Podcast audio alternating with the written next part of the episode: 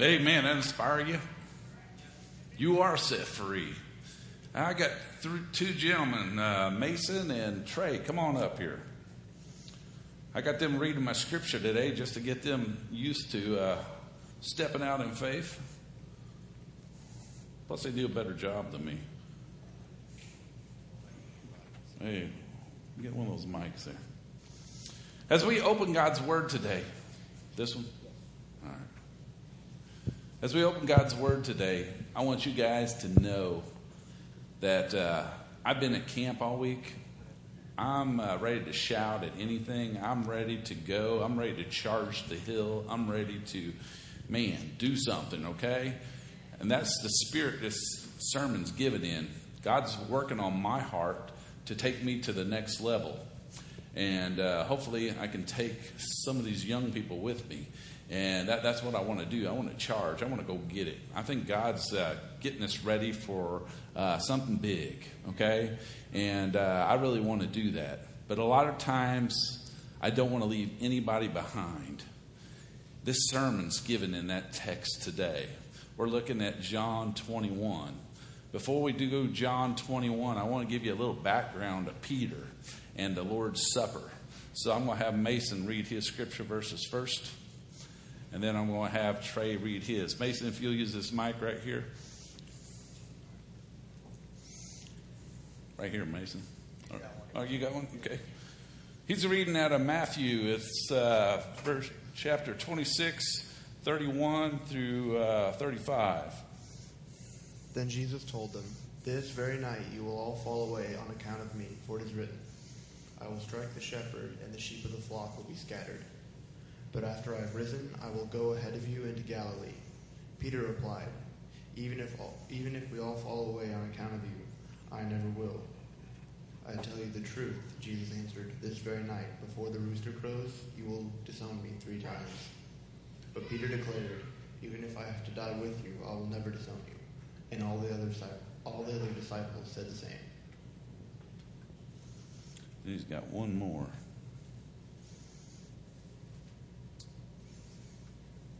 Matthew 26, 69 through 75.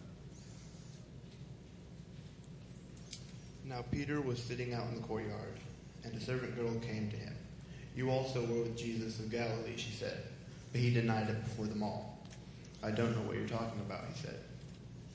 Then he went out to the gateway, where another girl saw him, and said to the people out there, This fellow was with Jesus of Nazareth. Nazareth. He denied it again, with an oath, I don't know the man. After a little while, those standing there went up to Peter and said, Surely you are one of them, for your accent gives you away. Then he began to call down curses on himself, and he swore to them, I don't know the man. Immediately a rooster crowed. Then Peter remembered the word Jesus had spoken. Before the rooster crows, you will disown me three times. And he went outside and wept bitterly. Now, Trey's got uh, chapter 21 of John. Go ahead.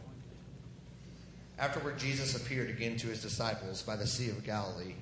It happened this way Simon Peter, Thomas, also known as Didymus or something like that, Nathanael from Cana in Galilee, the sons of Zebedee, and two other disciples were together. I'm going out to fish, Simon Peter told them, and they said, We'll go with you. So they went out and got into the boat, but that night they, got, they caught nothing.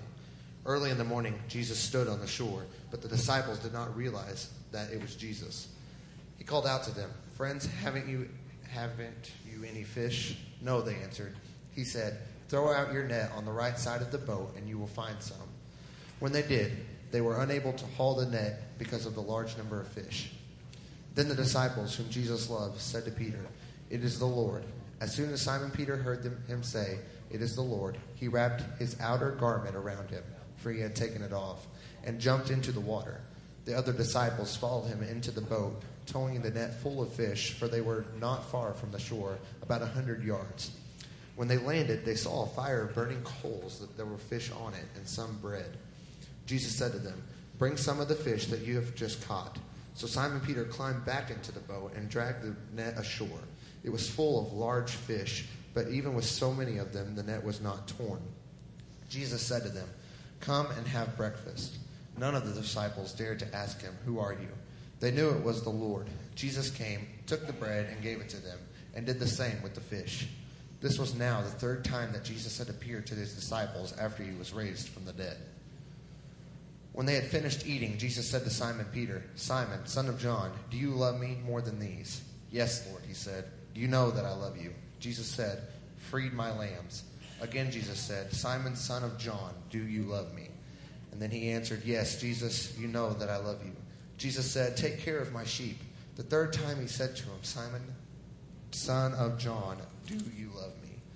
Peter was hurt because Jesus asked him the third time, Do you love me? He said, Lord, you know all things, and you know that I love you.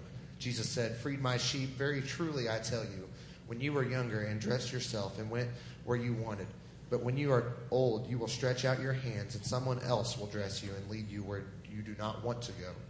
Jesus said, said this to indicate the kind of death by which Simon, or which Peter, would glorify God. Then he said to him, Follow me. Peter turned and saw that the disciples whom Jesus loved was following them. This was one of the this was one of the ones who had leaned back against Jesus at the supper and had said, Lord, who is going to betray you? When Peter saw him, he asked, Lord, what about him? Jesus answered, If I want him to remain alive until I return, what is that to you? You must follow me. Because of this, the rumor spread among the believers that this disciple would not die. But Jesus did not say that he would not die. He only said, If I want him to remain alive until I return, what is that to you? This is the disciple who testifies of these things and who wrote them down. We know that his testimony is true. Jesus did many other things as well. If every one of them were written down, I suppose that even the whole world would not have room for the books that he would have written. Amen. Great story. Thank you guys for being available and reading God's word there today. As we open this story up, I'm concentrating on Peter this morning. If you get Peter in Matthew, he said, Lord, Lord, man, I'm never going to deny you. Though others may fall away, I'm your man. I'm the dude that ain't going to deny you. Okay? And Jesus, seeing the pride, sometimes we get pride in the spirit, right? Sometimes we need to be humbled. He's seeing the pride. He says, Peter, tonight before the cock crows, the rooster crows the next morning, you're going to deny me three times. He appreciated his heart, but man, there's something else standing in Peter's way. Okay? So I want you to see that. And then, once that cock crowed, I can't get this in my head enough. A little child was standing at the fire, a slave girl. Hey, you were the one with, the, with, with Jesus, weren't you?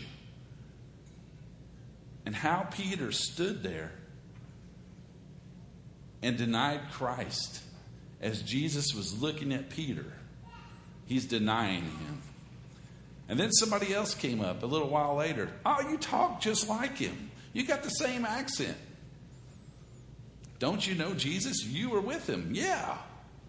He denied him fiercely. A third time.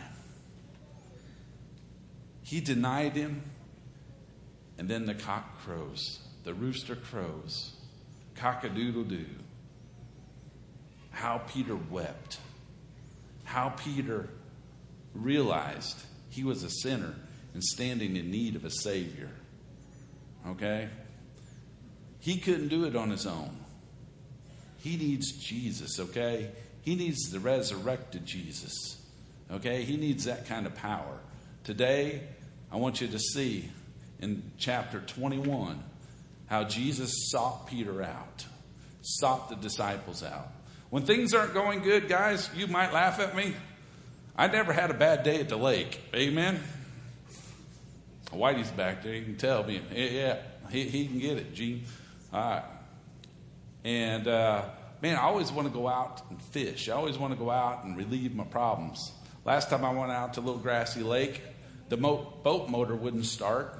I've been there before, done that, you know, and I'm going, oh, it's not going to be a bad day at the lake. So I got the battery out and got the electric motor as we launched the boat, you know, and I'm I'm the only one out there. Told my wife where I was going, And I get the electric motor to finally come on. It's been sitting out in the yard so long, you know, it takes a little while.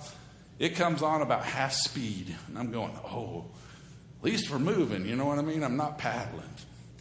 And then I hook the first fish. Oh, that's great feeling to hook the first fish. You know, and I was getting a live well full of fish. I told Tracy, hey, I'm packing a cooler. When I catch some fish today, I'm going to clean them and we're going to eat them this week. So we'll have a good time. So we did good. I came around this one bend, though. You never know what you're going to see out there at the lake. Came around this one bend, and it looked like a buoy sitting up in the weeds, a white thing. And I'm just going, wow, that must have been one of those no wake things that the storm brought in. Guess what? It turned its head. And I'm going, whoa, that's an eagle. I can't believe that's a big eagle. I tried to get my phone out, take a picture so somebody would believe me. I was about 20 foot away from the thing. He gets up with his big wingspan and just spreads them out. And man, you could hear the wind underneath his wings. It was just so magnificent to be out the lake, you know, just seeing God's beauty and seeing God's stuff out there. But uh, it was an awesome time. Same thing with these disciples. Same thing with Peter. He says, Hey, let's go out to the lake. Let's go out fishing. We did that before. Let's go out. We had a good time. Let's go out.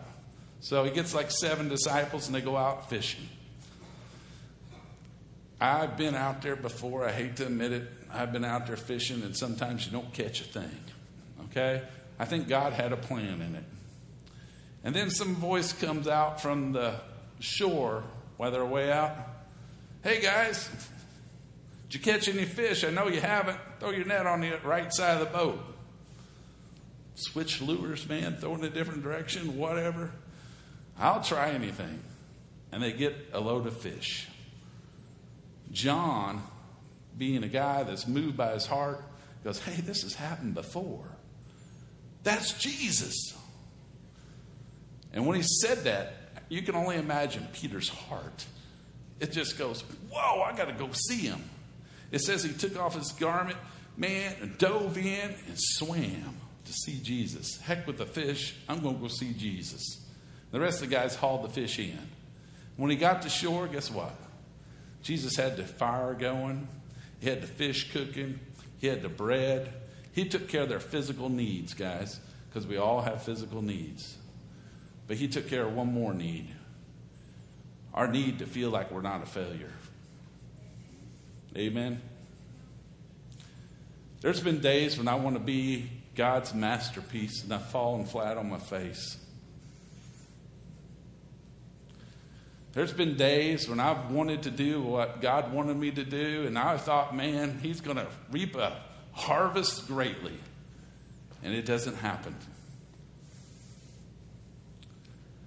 Peter was there. Peter was knowing what it feels like.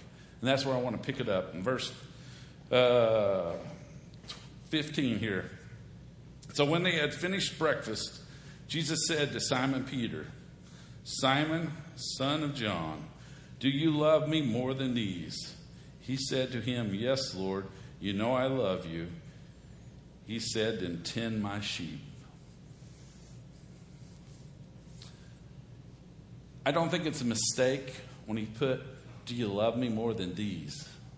Because you remember back in Matthew, he says, Even though everybody else is going to fall, I'm your man. But he went back to doing what he knew best his career. His career was a fisherman. He went back to his old ways. He went back to doing things where he had success. Okay? And he had to say, Do you love me more than these? Some commentaries say that might be, Do you love me more than these other disciples? I don't think that that's that way, but it could be. The big thing was, do you love me more than these? Peter, seeking forgiveness, guys. Jesus does it in love. 1 John 4:19 says, "We love because he first loved us." Peter didn't have to go looking for Jesus. Jesus went to restore Peter. Went to him Ask him the valuable question Do you love me? And that's the question that comes back to me sometimes Brent, do you love me? And then Jesus answered, Feed my sheep. Wow. It's not just yes, go on with your business. It's yes, do something. I'm the great shepherd. There's tons of lost people out here that haven't got a clue. I want you to feed my sheep. You see, Jesus was a great shepherd, and he had a close flock of 12. But this one has went away, and he's looking to restore that one. Amen. He says, Hey, Peter, do you love me? He says, Yes, feed my sheep. It wasn't over right then, guys. How many times did he deny him? Three times. Peter's not always the brightest one in the book, either am I, okay? Sometimes it takes me a little while. Jesus asked him again, Simon Peter, do you love me? He said, Yes, again. He said, Feed my sheep. Okay? A second time, he gives him that charge. And then to have him come back a third time woke Peter up. Okay?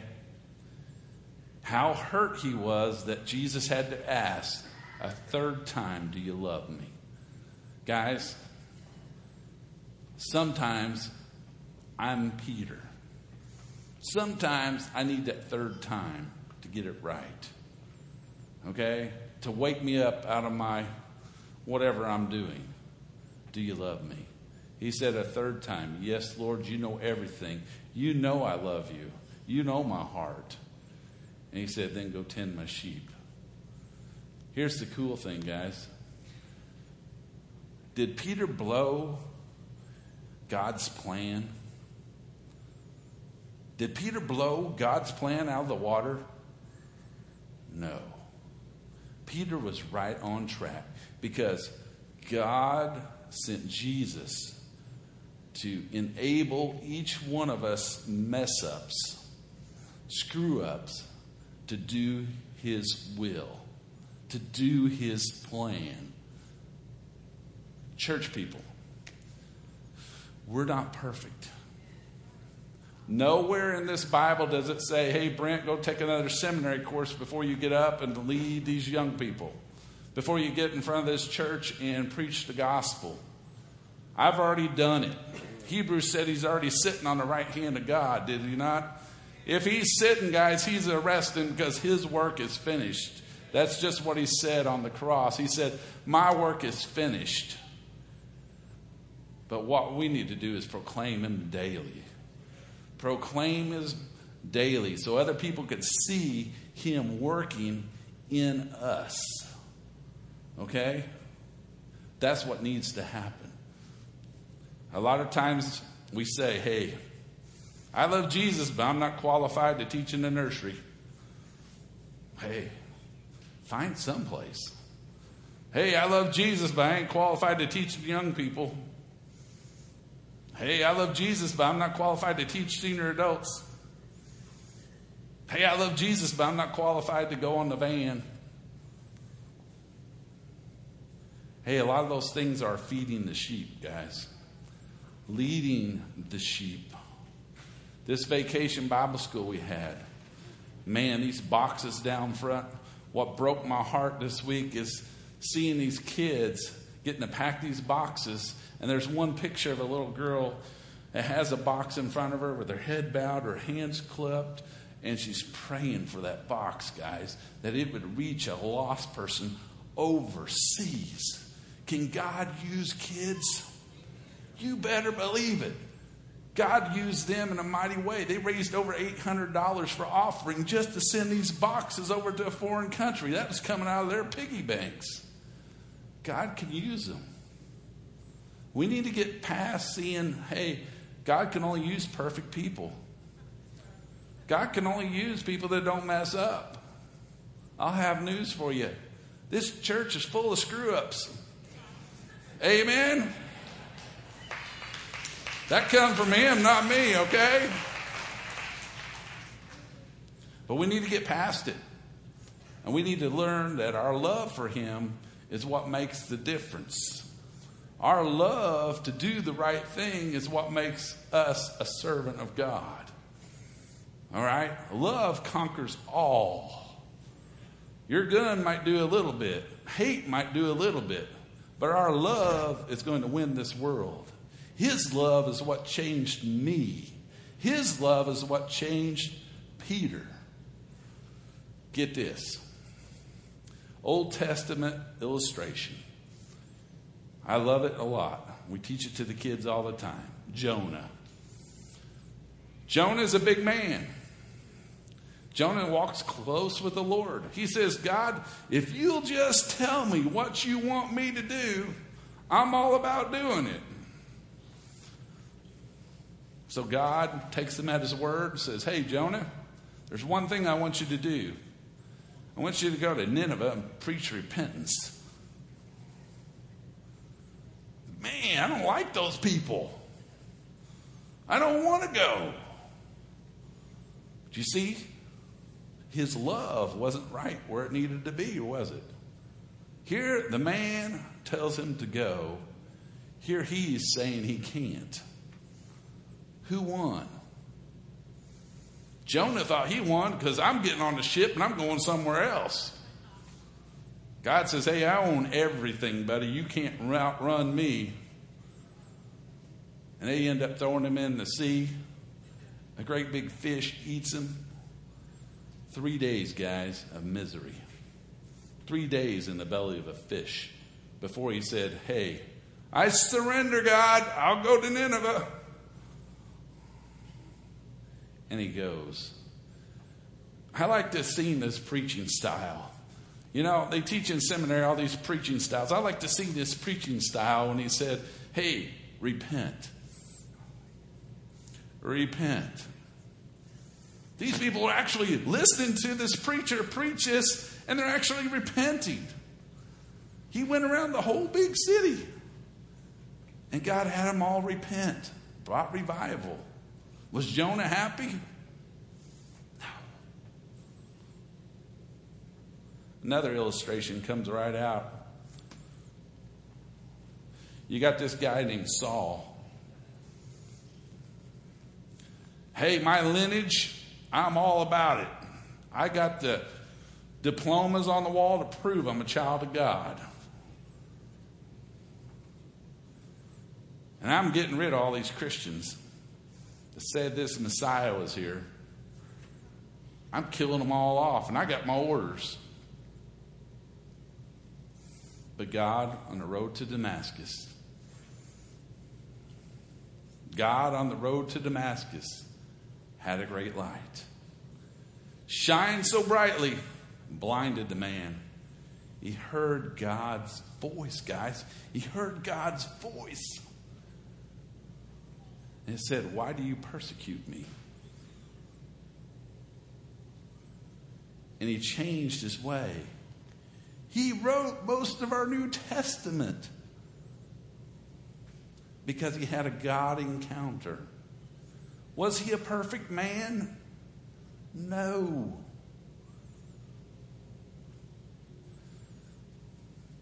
Hey, God might be knocking on your heart's door today saying, Hey, do you love me? Do you love me? Will you be bold enough to not tell a lie? Because God can see it in you anyway.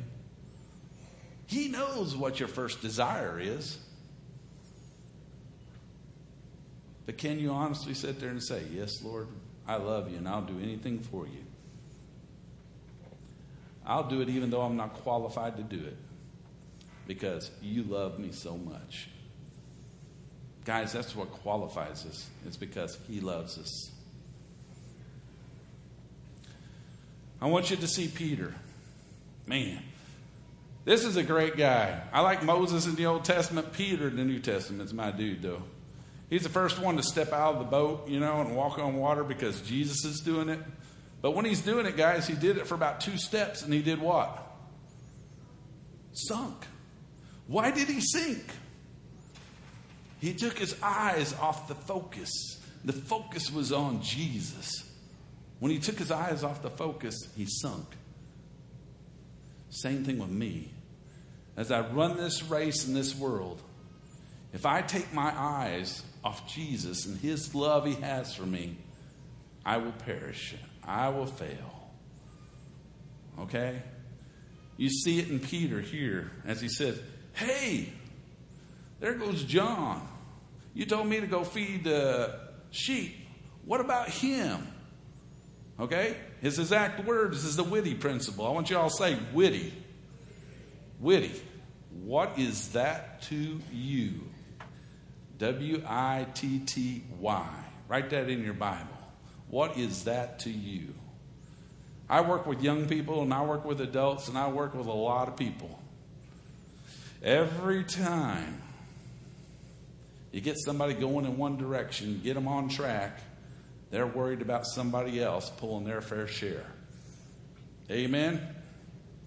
Amen. That's the way it is. It's just human nature. Okay? Peter had the same problem. He goes, Hey, look at John, man. He ain't doing what you told him to do. What about him? Hey, you worry about you instead of worrying about everybody else. All right? He says, work out your own salvation with fear and trembling. Okay? Concentrate on yourself and your love that you have for one another. Okay? That's what it's all about. And that witty principle comes around more times than not because we always are worried about somebody else beating us, somebody else getting the easier load than us. Hey, if God's called us to suffer, God's called you to suffer. Suffer in it and be joyful. All right? If God causes you to go through a storm, go through the storm and be joyful and say, hey, God's going to win in the end. Because He does, folks. He did it on the cross. Here, I want you to see Peter, chapter 2 of Acts. Peter gets in front of the whole church in Jerusalem after one thing's happened. God equipped him for the job. God equipped him for the job. He sent the Holy Spirit to work in him. And his words resonated out in Jerusalem. And guys, man, 3,000 come to know Jesus Christ that day because of one guy saying, I love you, Lord, and I'll do whatever it takes. Can God do that in my life? Do I love Him and can I let Him do it through me and in me? Yes, He can. I don't need to take another course on how to read this book. I just need to read this book. I don't need to take another prayer class on how to pray. I just need to pray. I don't need to hear Dwayne another sermon from him and saying how you need to live this Christian life. I just need to live it. Do you see? He's equipped us. We need to quit saying, hey, God, I can't do anything. He's equipping us. I love, I mentioned that earlier, these kids. Man, these kids are ready to roll. We need to keep encouraging our kids to pray. Keep encouraging these kids to stay in their word. Keep encouraging these kids to do the things that they know they can do in the Lord. It says, with a childlike faith. Can this country be turned around? Yes, it can. Is it too late? No, it's not. But it's going to be done in His timing and in His love, not the way I want it done, okay? Amen? That's it. In Second Chronicles, it says, If my people are called by my name, will humble themselves and pray, then will I hear from heaven he will heal their land. Man, that's it, guys. We need to stop looking for our next president. That guy ain't going to be able to cure anything.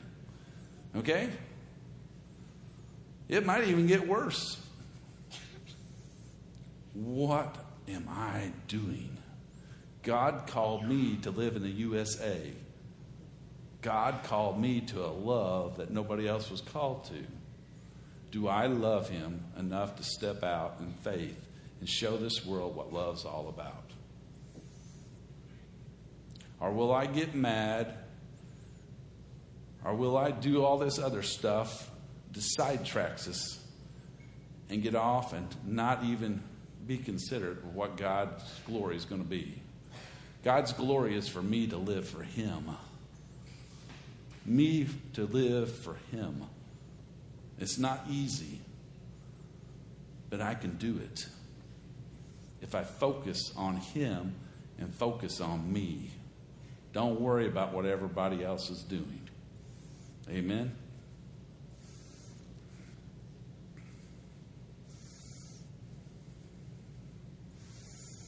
One more thing I had up here. God gave it to me, and that's, I ain't taking credit for it. This thing hit me so hard, and I don't hope I didn't run over it in my haste. It says, Jesus charged him to do what only God could do and by equipping him to do only what God could equip him to do. And that's through the Holy Spirit. Okay? The Holy Spirit's the power it gives us to love one another. In camp this week, we looked at 1 Peter. If you would turn to 1 Peter chapter 2, I'm going to attempt to read this. This is written by Peter, the one who's going to tend the flock, the one who's going to feed the lambs. Listen to him. He says, Therefore, put aside all malice and all deceit and all hypocrisy and envy and all slander, like newborn babies longing for pure milk of the word, so that by it you may grow in respect to salvation, if you have tasted the kindness of the Lord. That is Peter feeding the church, saying, Hey, you long for food? Get it. It's right here. God's Word, the best book. Every morning I taught the kids to say the pledge, but I said, This Bible is your instruction book. Your instruction book on how to live a life for Christ. Not for yourself, but for Christ, to glorify Him. That's what we're all put here for. Okay? And there's a lot of people that don't understand why they're here. They think it's all about them. It's a broken world.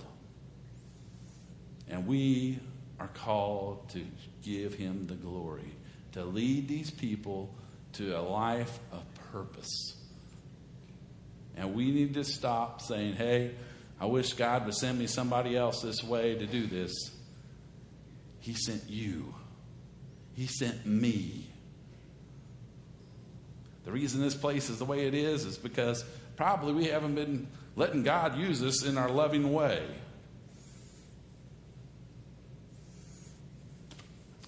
I don't know about y'all. Time to confess a little bit.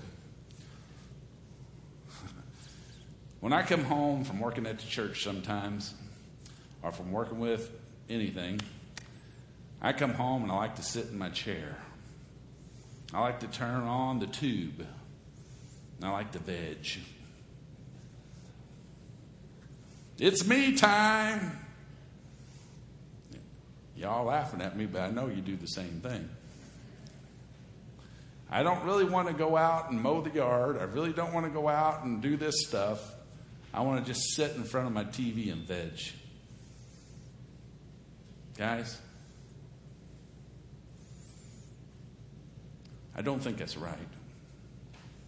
And it hurts me just as much as it hurts you because I'm getting real.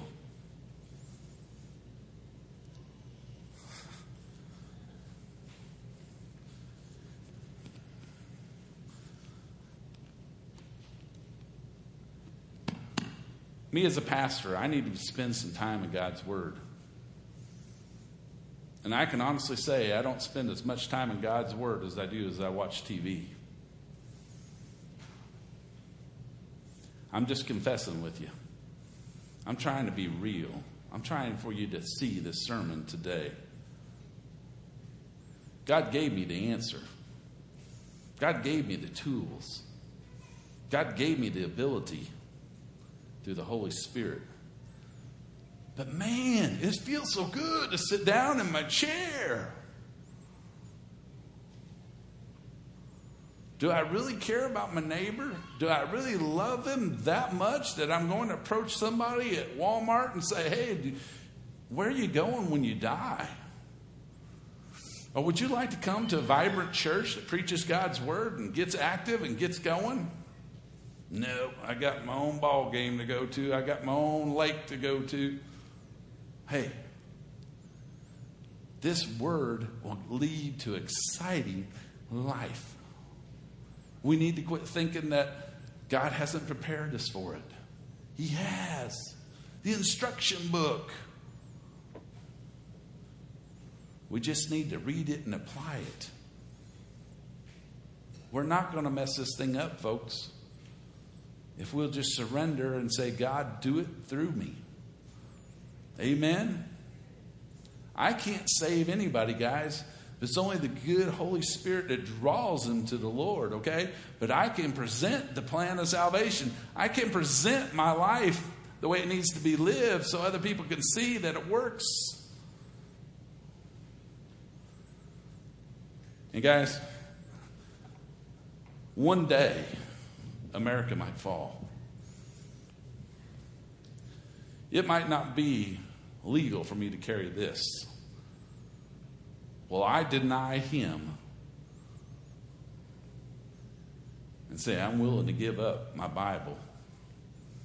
I'm willing to give up my life with Jesus Christ to follow some human regime or whatever.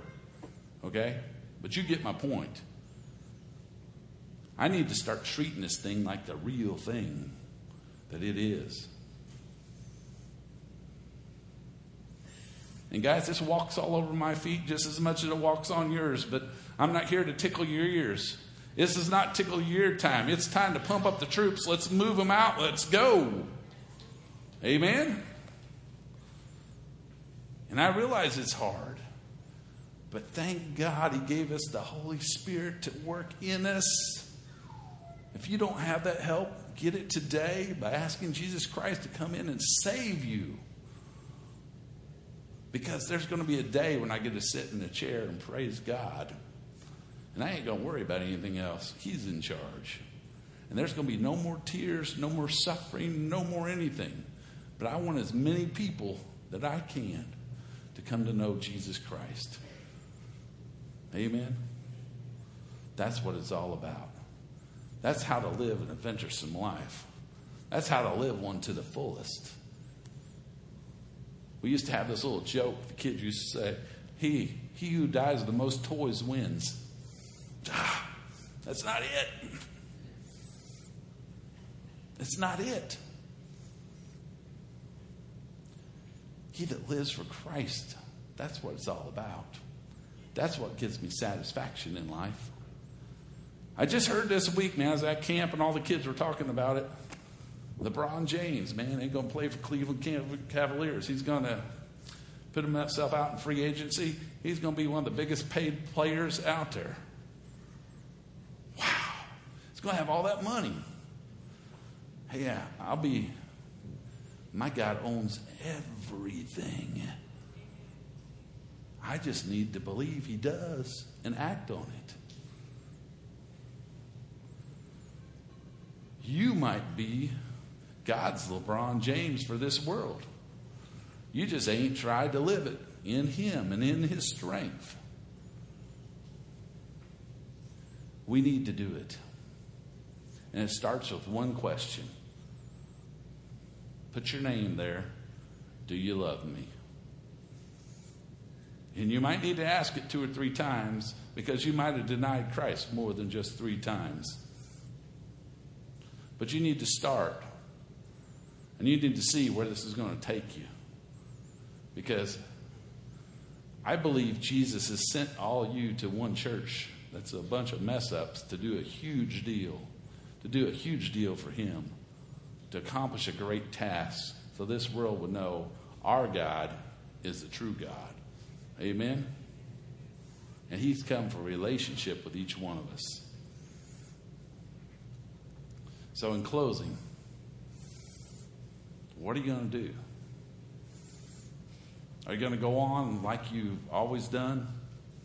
Maybe you're one that's getting it done. I hope. I hope you can walk a little closer. Let's stand.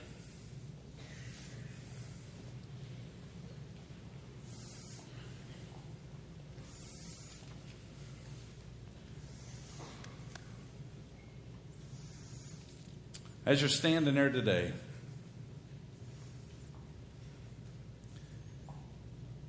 has God got the freedom to come to every part of your life? Not just Sundays, every part of your life, even to your easy chair, even to your rec time. I know it's hard to give up.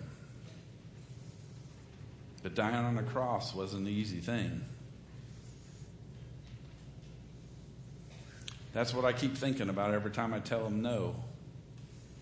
He never told me no when I needed him to die for my sins. He knew I couldn't do it. So he took care of everybody's sin. Maybe you're standing out there today and you say, Hey, Brent, I stand in need of a relationship with Jesus Christ today. He's here to meet you at this altar. He's here to hear you cry out, Lord, I can't do it on my own. I need you. Maybe you're out there and you think you got life all together. You've been living this Christian life, but you've just been waiting for God to do something. Maybe today you need to surrender and say, Hey, God, I'm willing to go the extra mile. I'm willing to surrender. Use me. Get involved. Be a part. Maybe you're out there today thinking, man, this world is crazy. Everywhere I look, there's trouble. Everything in my life's upside down. One thing's not upside down Jesus loves you, He's always there for you. Help us to show it. Help us to give testimony of what He's doing in each one of our lives. I'm not perfect, folks, but I'm trying to live this Christian life the best I can in His Spirit. And I'm being honest with you today. I think it's time. I think this is what this world's waiting for. I still think God can bring revival.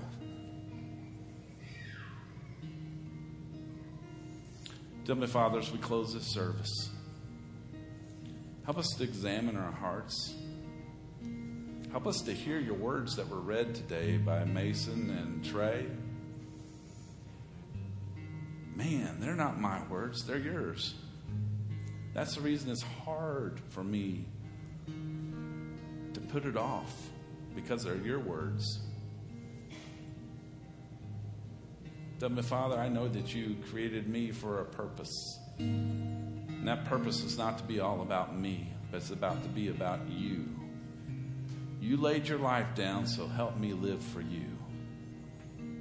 Do what you want in this time of worship and time of invitation. In Jesus' name I pray. Amen.